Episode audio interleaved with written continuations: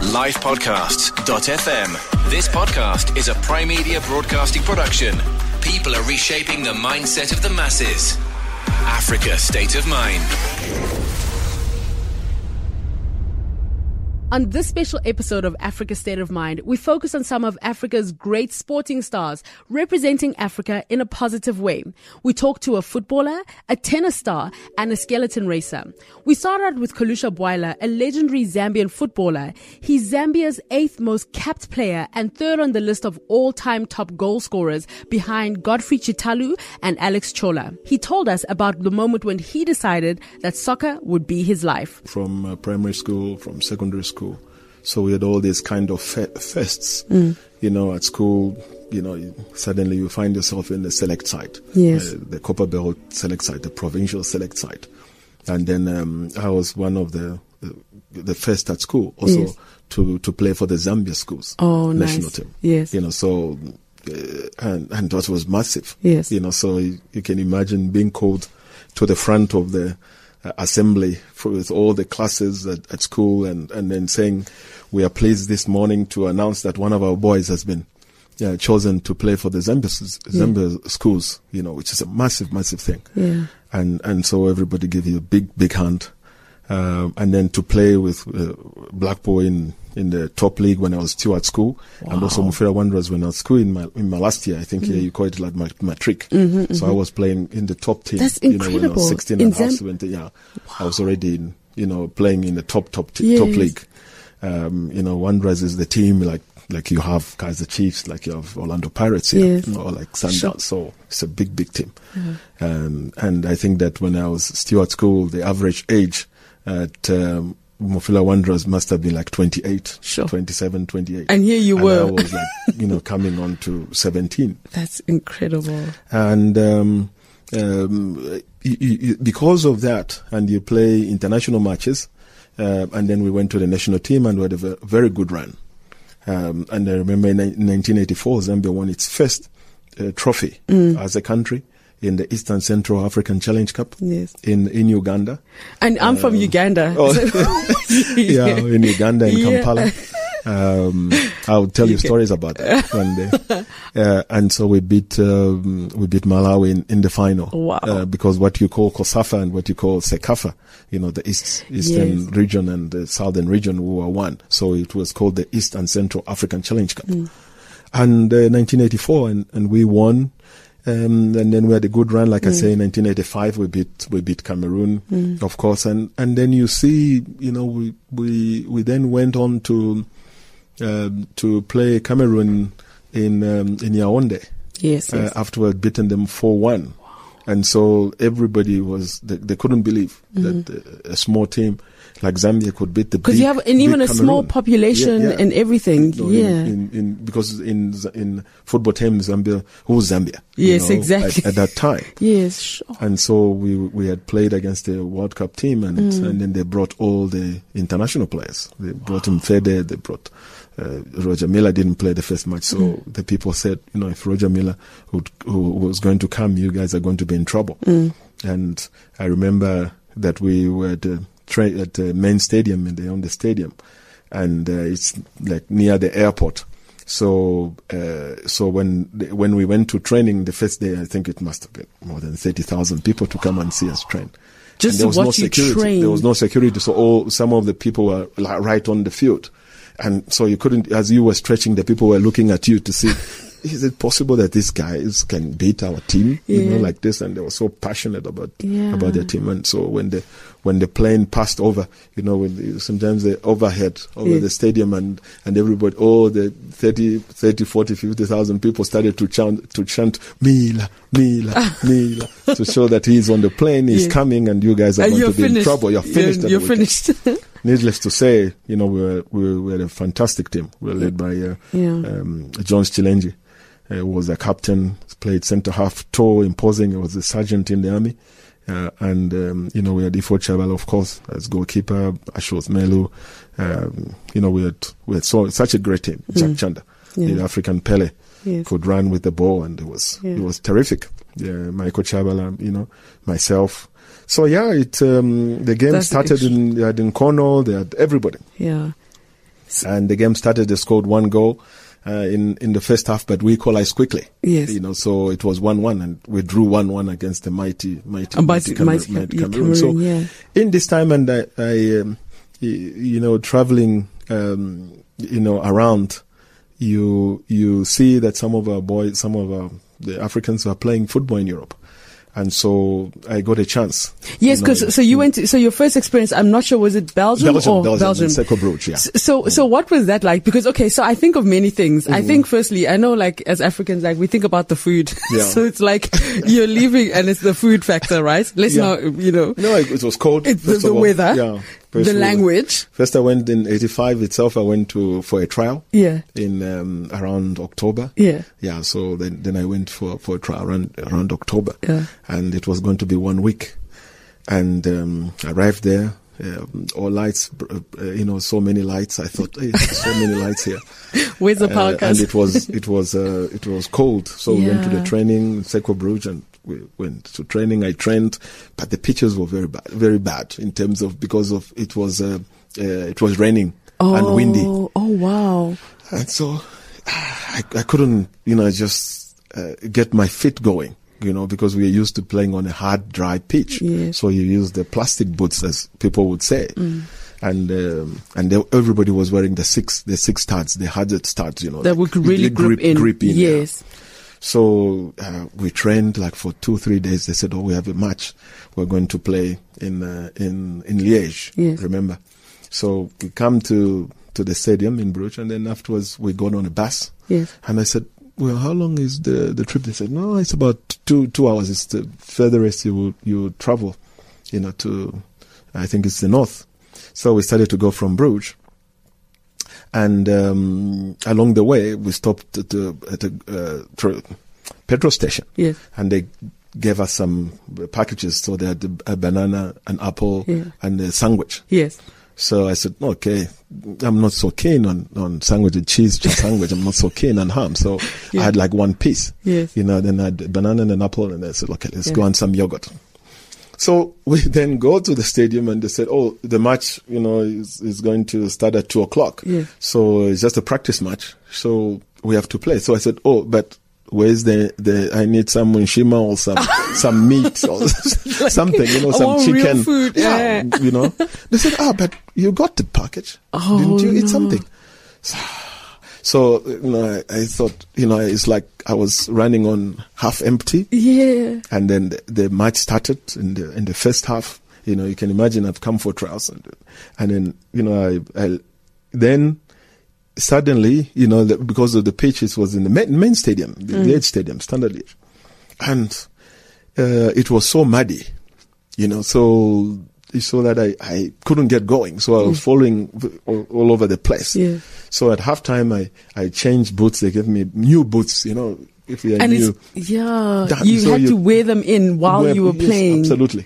So I think I didn't touch the ball in the second half. so I said to myself, "Oh no, where did I get into now?" So I, as I sat in the bus with my long trip, I was thinking, "This, I think, I don't think that I can play football. Yeah. This is this is wrong." All the people were shaking their heads. They said, "Hey, where did they get this this player from?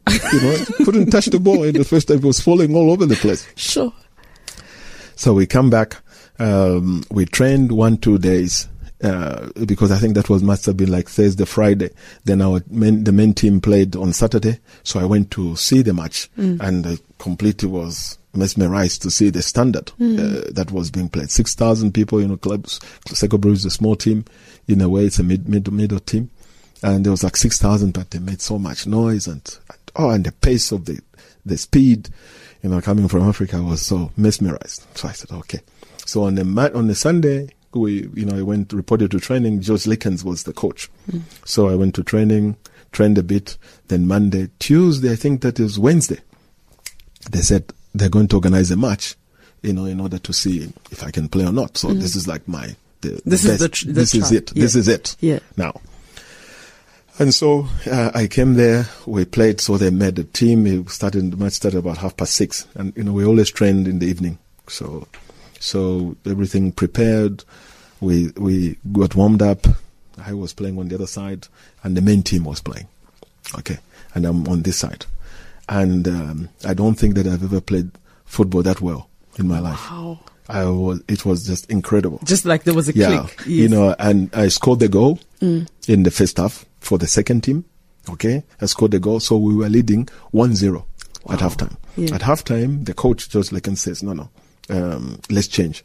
Kalu, come this side now. Yeah. Come to the first team, and then you know, and then you know we we changed. He made like two substitutions, and I was one of those. Mm. You know, just switched and so we uh, we went. Uh, I played the second half, and uh, there was a penalty Mm. Uh, in in our favor. So the court says, "You you shoot." So you had to kick." take the penalty? Yeah, I had to take the penalty. Oh my gosh. Mm. So then I shoot the penalty. Goes this side on the right. The goalkeeper is going on the left on on the on the left. So it was one one. And um, again.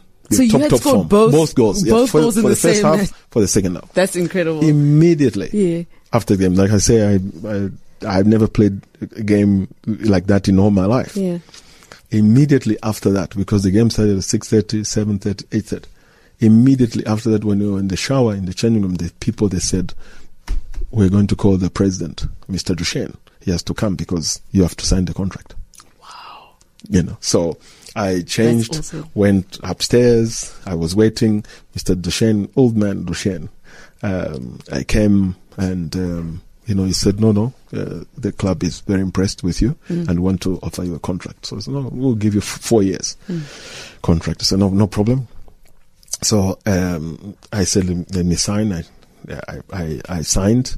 I said, okay, can I just call my, my mom and my dad in Mufulira to tell them? Because, you know, we had the telephone. And of call. course, it wasn't there wasn't a cell phone. It was you had to. telephone, yeah. So, so Duchesne spoke in, in, in Flemish and Yes. said, do they have telephones in Africa? in Africa. you know, so I said, yes, we we have a phone. So I picked up the phone and, and then called my dad and my mom to say, uh, it, it has happened, uh, been successful Yeah. in, in my How did they respond? Yeah, no, they were so happy. My dad was so happy, and I think that it most it, it, the surprise was that in Africa there was self there was telephones lines. Um, that was you know biggest- because the people thought that we lived in trees and all that. You know, talking eighty five. Yeah. Okay, so that's how I've, I was able to That's- you know turn turn professional and and um, and uh, and play in Cercle Bruges where I played four and a half years, and then went to to PSV. I Sure. know. That's incredible. I, oh, you know, when you were saying about the penalty, I just um, was wondering because I'm obviously not a footballer at all.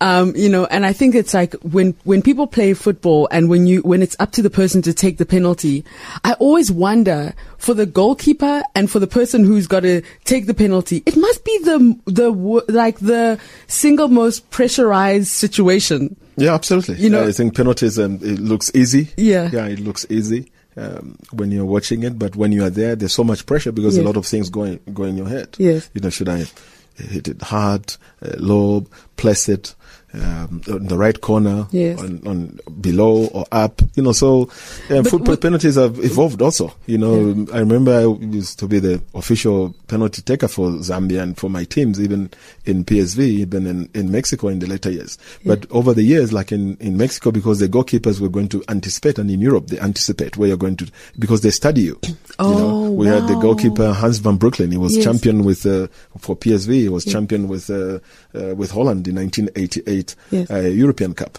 And um, he used to have a little book. And he used to write and watch TV, he would And watch the hi- highlights, course, and then he would say, "Okay, this guy he shoots to the right, Yeah. then he shoots to you know." Because in those days you had to do it everything yourself. Mm. You know, today people send scouts, and today if um, Ibrahimović, for example, um, Zlatan uh, is playing for LA Galaxy, scores one goal. The moment that he's scoring that goal, you'll see it on, on your Twitter. On, Yes, you- on- so you'll saw be it- able to you study it a lot. So you Wow. know. Yeah. So and in those days, I mean, you had to. You know, you the team. So he used to write, and people used to ask him, "Ah, you're very good in penalties. How do you do that?" No, he used to do like, "No, I know exactly where you're Yeah. going." To, but he never said. He said well, at the end of the his career, he was going to say it. Yeah. So the, you as a regular penalty taker, the the people are going to say, okay, when this guy comes, he always shoots. He fakes like he's going to shoot on the left, Yeah. and then puts it on the right. Yeah. So there's a it- lot of there's a lot of pressure. There's a lot of Yes. studying, you Sure. know, today. But uh, yes, it's nerve wracking. If, if I let me put it this way, if I was a soccer player, I would never take a penalty, and I would never want to be the goalkeeper have- because I have feel as though I feel like those are the worst Yeah, you know, of coaches Yeah. and, and players Yeah. that don't look when their fellow uh, uh, teammate is taking a penalty. Oh, It they, like, happens that hide. They, Yeah. yeah, they look the other way. They just want to hear when the the, the row is yes or oh no. Then Yeah. you know they look. Then they so look, yeah. you see in modern football today, Yeah. you you you see that. We also spoke to the inspirational Kgothatso Montjane, the first black South African woman to compete at Wimbledon. She spoke about the challenges of learning and playing tennis in a wheelchair.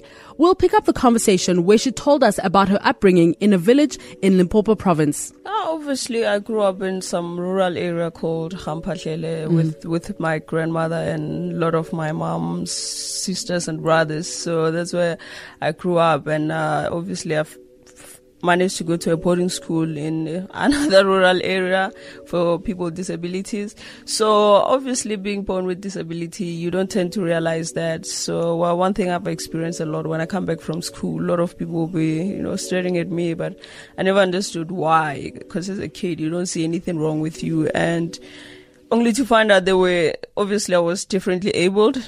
Because yeah, by then I wasn't even amputated. I wasn't even using prosthetic leg. I was limping, limping quite a lot. So mm.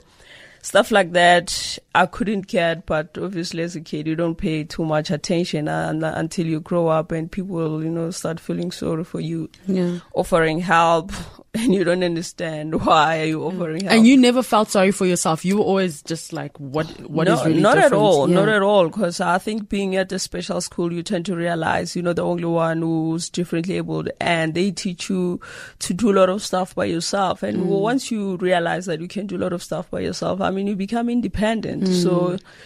Yeah, you don't you don't depend on anyone. So I, I think stuff like that really, you know, boosted my confidence. Because coming out of that set setting, I was I was I was actually good. You know, I was I was living a normal life out there. Even at university, I never somehow felt like I didn't belong. You know, because at university, there's not a lot of people with disabilities. So I, I was just myself, and I just felt like that's where I belong.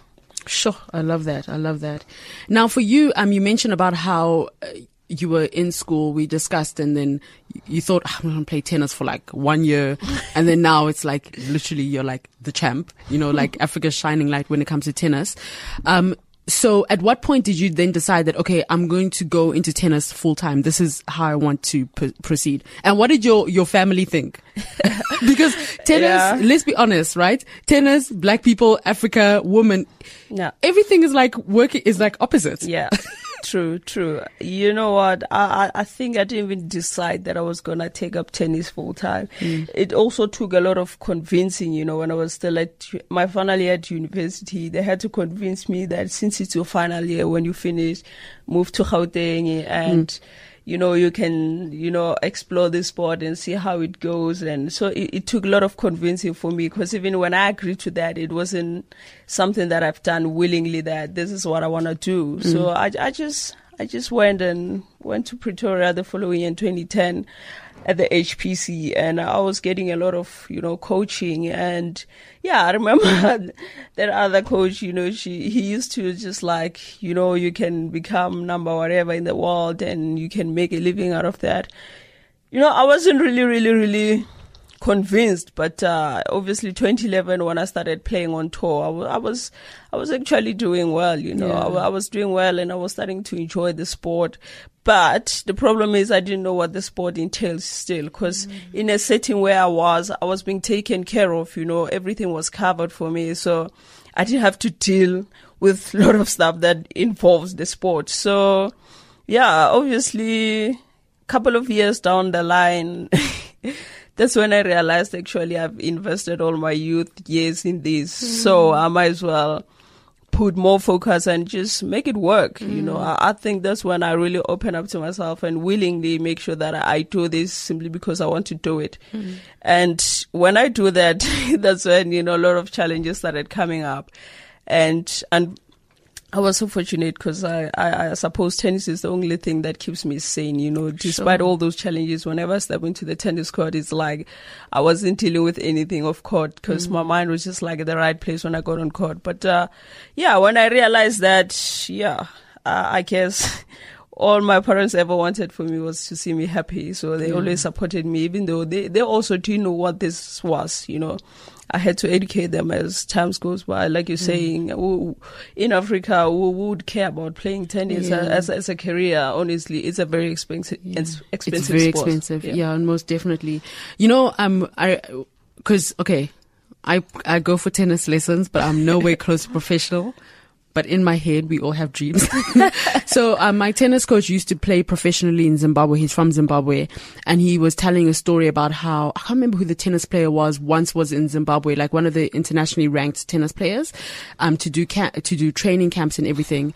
And so while we were talking, he said, no, you know, there was a point in Zimbabwe where the, the then, the former president and so forth, it was so important that they, they took tennis to like all of the rural areas to everybody was playing tennis. So it wasn't something that was seen as something for the elite. They decided that as well as, you know, as much as having people have a great education, they also wanted them to also, you know, emotionally and physically develop in a different way with regards to tennis. So he said that's why there's a lot of tennis players or coaches from Zimbabwe because there was quite a drive to it. That's obviously very different to what we have in South Africa. It's different to what's in Uganda, in Nigeria, in a lot of different countries for tennis, you know, as a sport in yeah, general. yeah. If you had to like advocate for why tennis is important across the divisions, across the different leagues and so forth, what would you say to, to African leaders in general, even African parents? Because it always seems like just like some posh thing that's on the other side. Yeah, yeah, you know, I, I think as Africa, we, we come a long way, you know, hence sports like tennis, maybe it hasn't reached a lot of, you know, uh, rural areas and all that simply because where it belonged, it was, you know, belong to East people because they can afford to do that. Hence, it wasn't down there. I, I guess people who didn't introduce it down there, they didn't see a need to do that simply because they know what, what, what comes with the package of playing the sport.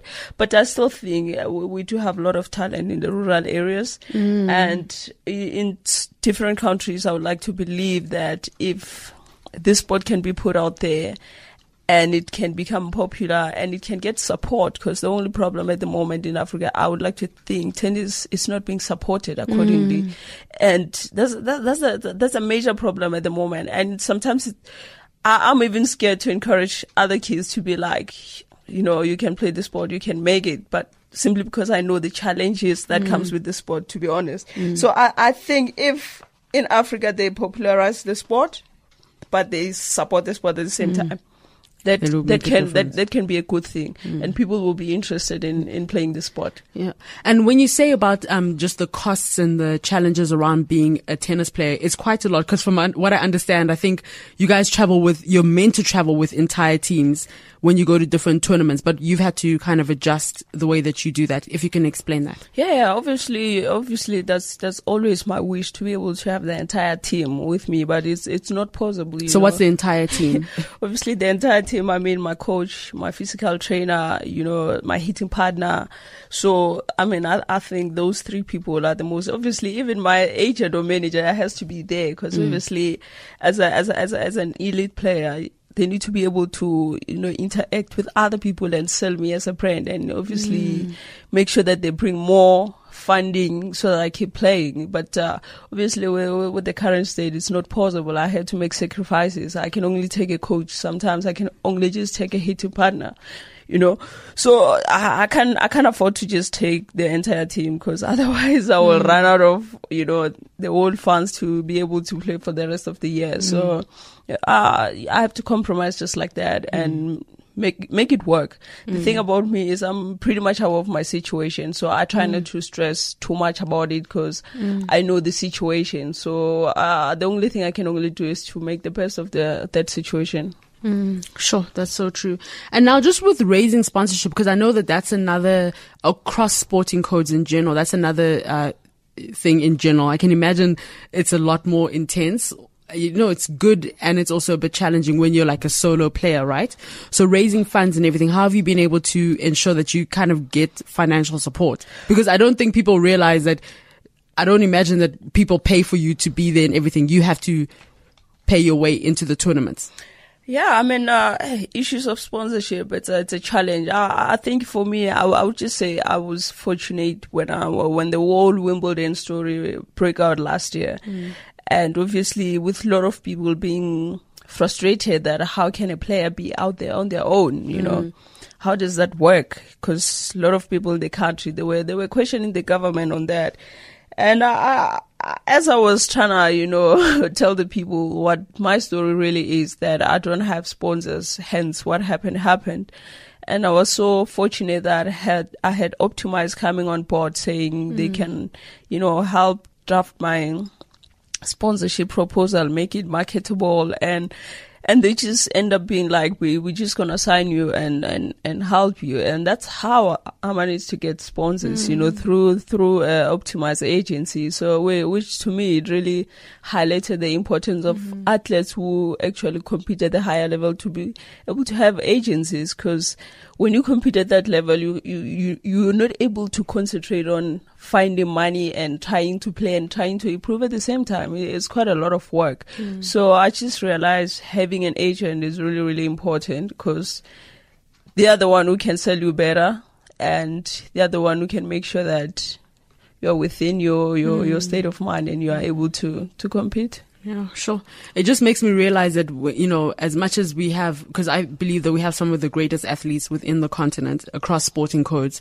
But the sad thing is that even when you realize, um, how many people are like African, not just like fifth, sixth or whatever generation, but direct African who've had to go overseas in order to be able and then get a citizenship of another country yes. in order to be able to get that kind yes, of support. Yes, yes, yes. That's one of the most, it's, and you know, it, it just feels like as though we're losing a lot of talent in that way.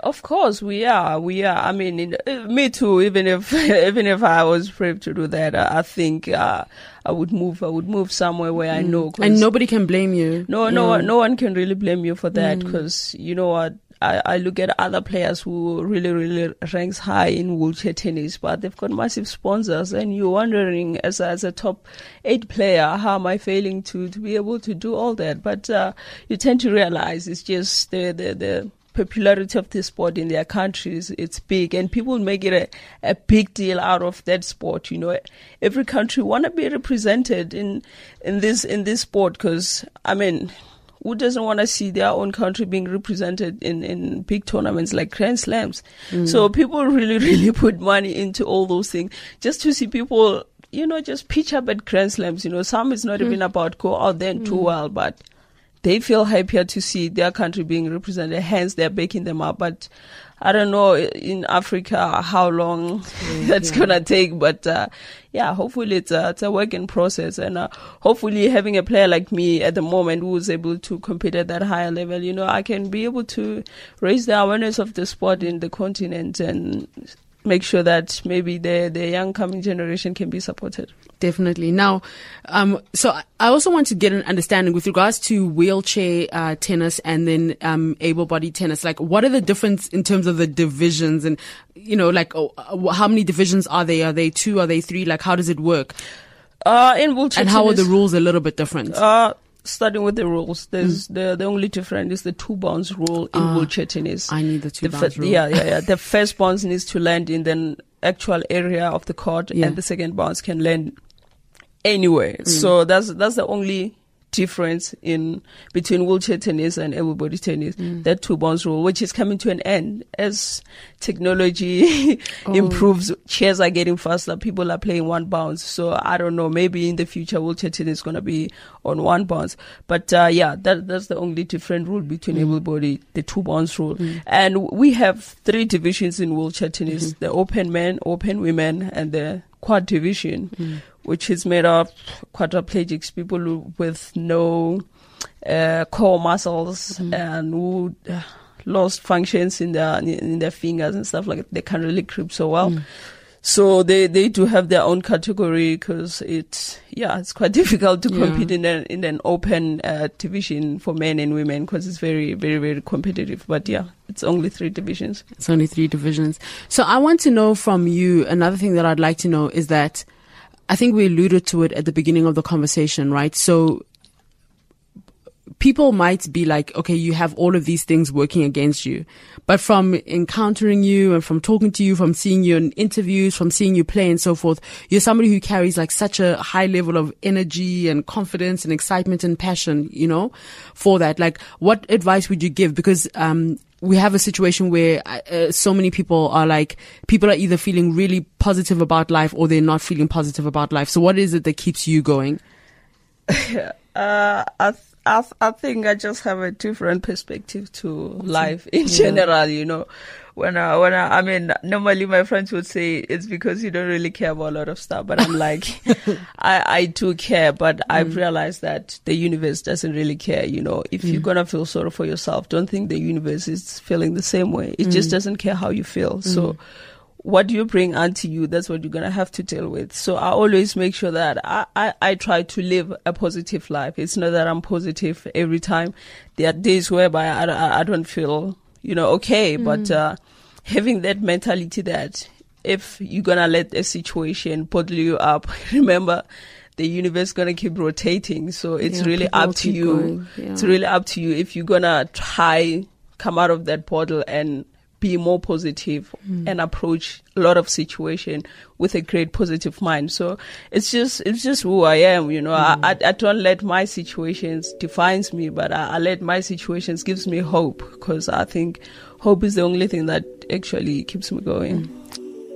Incredible Kgothatso Montjane incredible Kgothatso Montjane will publish the full interview with her in the coming week. Be on the lookout. She has a great story to tell. We also caught up with Simi Adeagbo, a Nigerian skeleton racer who competed at the 2018 Winter Olympics. She is Nigeria and Africa's first female skeleton athlete, as well as the first black female athlete in the sport of skeleton. She took us through some of her disappointments in the Olympics. So disappointment, I think, is an accurate way to characterize my two failed failed attempts at the Olympics. Mm. Um, at that time, I was trying to compete for the U.S. team, and mm.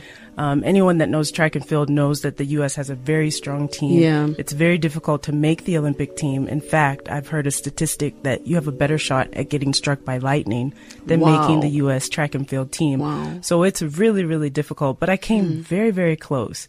Mm. And of course, it was heartbreaking when I didn't make it particularly in 2008 because mm. 2008 was when I felt the most ready. Mm. I had relocated, trained with a coach that was an Olympic gold medalist, and I thought this was my time. Mm. And when I didn't make it, I was just completely destroyed, you know. Mm. Um, but I had to pick myself back up and one thing that I felt good about was that I gave it my all. And yeah. I think that's anything in life. When you give something your all, even though you're disappointed, I think when you pick yourself up, you can hold your head high and mm-hmm. know that you, you couldn't have done anything more. So when I made the decision to move on, you know, I moved on to other aspects of my life, my mm-hmm. career. Within this 10 years is when I relocated to South Africa. And so life was just, you know, moving along. Moving along. Yeah. Um, but I think the lesson here for people is after disappointments, sometimes that same dream can come around again, but completely reimagined. Yeah. And that's essentially that's what beautiful. happened to me. Yeah. So, um, as you said, I always wanted to be an Olympian. I had no idea Winter Olympics would be part of that story. Um, that was not what I originally imagined. Um, but when the opportunity came around, I was open to it. Mm. I felt that, wow, not only could this be a way for me to achieve that dream that I always had, but the the biggest thing was how this could really be a significant thing for the continent mm. of Africa in terms yeah. of representation. And so 10 years had passed, but that fire um, from being an athlete was still burning within me. Um, and I didn't even actually realize how much I missed, you know, being a competitive athlete until I started kind of that journey to the Winter Olympics. Yeah. And so it was just natural, and I was able to just pick it up from where I left off from track. That's and incredible. The lessons that I, you know, mm. I had over that time of competing at a high level on track, I just, you know, transferred over to skeleton and I don't want to say it was seamless because that makes it sound easy, but I think what was seamless was that innate desire and that hunger to be great. Mm-hmm. And so I just took that and started the process and was able to make my goal. I think what's also interesting about you going into skeleton, and you're going to explain that to everything, because I know a lot of Africans are like, eh, what is skeleton again? it's like, what exactly is that? Yeah. But it's like, um, I also, you know, I understand that so initially when you decided you wanted to go back into the sporting arena, then you mm-hmm. thought about the Winter Olympics, you actually hit up the Nigerian bobsled team, the ladies who are part of the bobsled team, right? Yes. And of course, like we all remember Cool Runnings as, you know, so it's like that was what the initial plan was. But then there was another detour where that was Yes, concerned. So how did this conversation happen? Well, so I was at work one day Yeah. and one of my colleagues came to me and said, Oh, have you seen this video? And it was this video, it actually went viral. So quite a few people have seen it of the Nigerian bobsled team kind of dancing. They were in green and white uniforms. And he was like, apparently Nigeria has a bobsled team. And I said, what? I, It's like Cool Runnings. I had no idea Yeah. at the time. And so that was my first time hearing about it. Mm. And something just clicked in my mind to say, you know what? I should look into that Mm. because I had heard of track and field athletes moving into bobsled. So that didn't seem crazy to me because there is kind of a precedent for that. Um, and I know people who've done it. So I decided to reach out and just say, Hey, do you have a spot on the team? Are you, you know, looking for Wait, how did you reach out? Please, you have to tell the story You know, properly. The gram is so good, you know? You slid into their DM. I slid all the way in there as far as I could because, you know, that's the way you get a hold of people these days. Yeah. And so I slid into the DMs and started just asking questions. And I knew nothing about bobsled. I just knew there were three of them. And in my mind, from the movie From Cool, Cool Runnings, Runnings, yeah. there's four It's like, people. there's four people. Why? so yeah. I must be the fourth one, you know? I It's thought, like they- they've been waiting for me. They've been waiting. Um, and then they quickly corrected me and told me, unfortunately, in the sport for women, it's still only two. Yeah. There is a fight going to see if it can be expanded, but currently women's bobsled only has two people in the Yeah. sled. So they told me, in fact, we are good and we actually have an alternate. So we're all the way good, but thank you for sliding Like, into thanks, our no. DMs. Um, but I kind of loosely kept in touch with the ladies. Uh, Mm-hmm. Of course, I was a fan. I contributed to the GoFundMe. Oh, I wanted to see them succeed. Fast forward about six, seven months, and on the gram again, I saw a post saying that they were going to have a tryout in Houston, Texas, uh, for the bobsled team. And I thought, Was this for the Okay. Nigerian bobsleigh for the Nigerian Yes. Mm-hmm. bobsled team. Yes. And I thought, okay, maybe this is my chance. You know, I, I thought maybe a spot is up for grabs. Maybe I just need to go there and prove myself. Mind you, I'm still happily in retirement. Mm. I, I'm just a, a regular gym goer, you know, but not anything on a high level. But when I saw that post two weeks before, um, it actually was happening, I decided, okay, I'm going to go and I have to figure out a way to get myself in enough shape to show up and do something reasonable at this tryout in two weeks time. So I bought my ticket from Joburg to Houston and then I showed up at the tryouts for the weekend, um, and then flew back to, to Joburg. Um, but th- the tryouts went well, and I was invited back to a team camp that was about uh, three or four weeks later. And it was there that I actually discovered skeleton. So I think this is another kind of lesson in my story where I was open to kind of, again, reimagining what that could look like. At first, I thought bobsled would be the answer to, you know, my Olympic dream. Um, but the more kind of I spent time and we were at the camp, um, the girls already had their team in place. There were three of them. They had been training since the year before. And it's really hard to kind of make a quick change like that. So it, it just wasn't the right timing for me to integrate into the team. But while I was at the camp, somebody told me about skeleton. And like most people, I was like, what? Yeah. What when when I hear skeleton, I think of other things. they need to rebrand skeleton Yeah. because it's not a good look. The Yeah. name, nothing, nothing about it sounds amazing. Yeah. So when I discovered skeleton, I, like most people, was like, okay, what do you do? You lie on your tummy and you go head first, you know, and you're you're not covered by anything. It looks very scary, Yeah. and you're going at speeds of 120 kilometers Crazy. an hour, um, and it, it looks very scary. So um, after I got over the initial shock, what kind of of like going head first into a tunnel, base well into Basically, just Basically. imagine a frozen water slide. That's what I tell people. So a water slide, you know, has many twists and turns, but this water slide's uh, about a kilometer long. That's crazy. Um, and you're going much faster. And so after I kind of like got over the initial shock of how scary the sport looked, what I found out was that actually no African woman had ever gone to the Olympics in this sport. And so in terms of making history, I still had an opportunity to do that. Um, so we had bobsled covered by my teammates. Check. Now, how was I going to come to the party in skeleton? And that was the opportunity that I saw. Sure. And that's where I felt like I could use my gifts and talents to, you know, take sport further on the continent.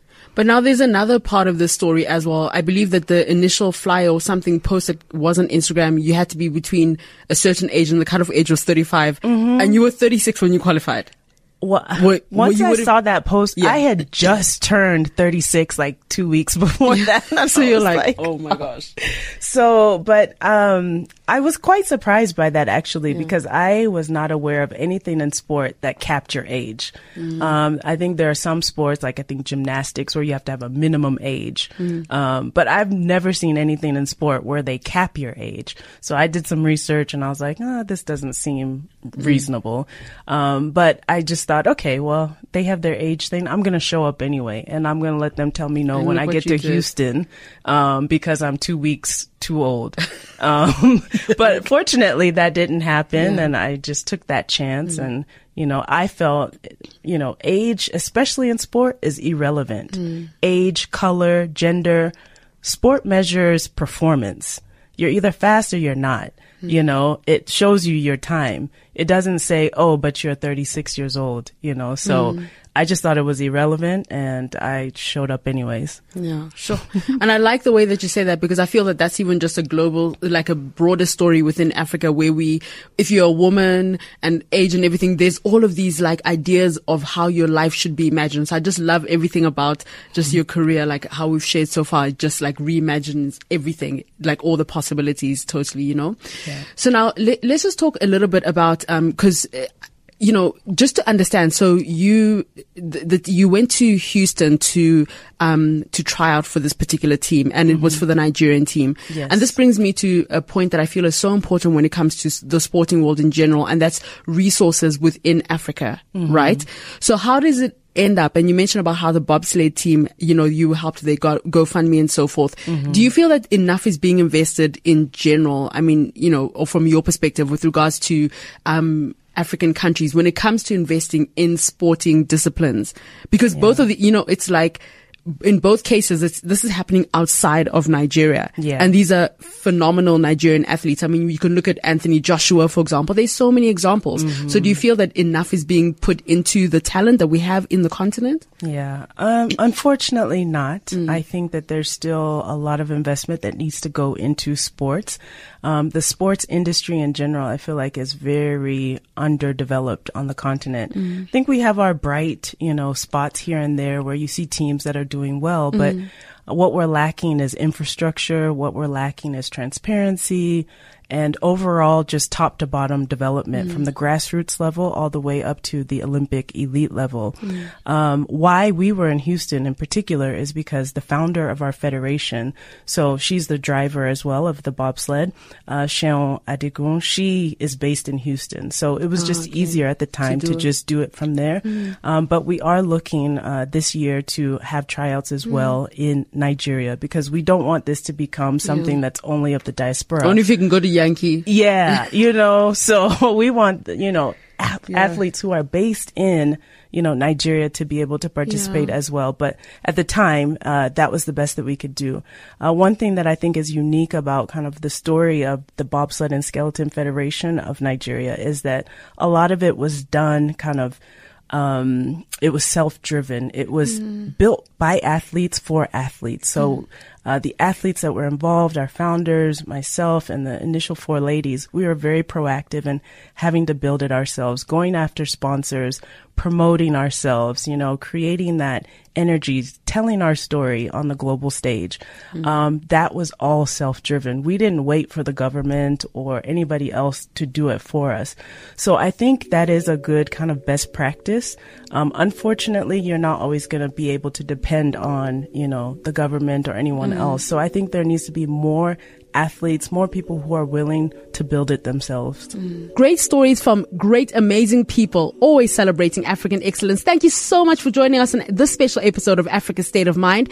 Be on the lookout for more exclusive interviews. Remember to follow us on Twitter at Africa State Mind and join the Facebook family on Africa State of Mind. Rate us so it's easier for other people to find us on live podcasts, Apple Podcasts, or wherever it is that you listen to your podcast. Africa State of Mind. Head to lifepodcasts.fm to find out more on the positive changes people are making on the continent in Africa State of Mind. Subscribe to this podcast at lifepodcasts.fm or on your favorite podcast app. Subscribing to a live podcast is free.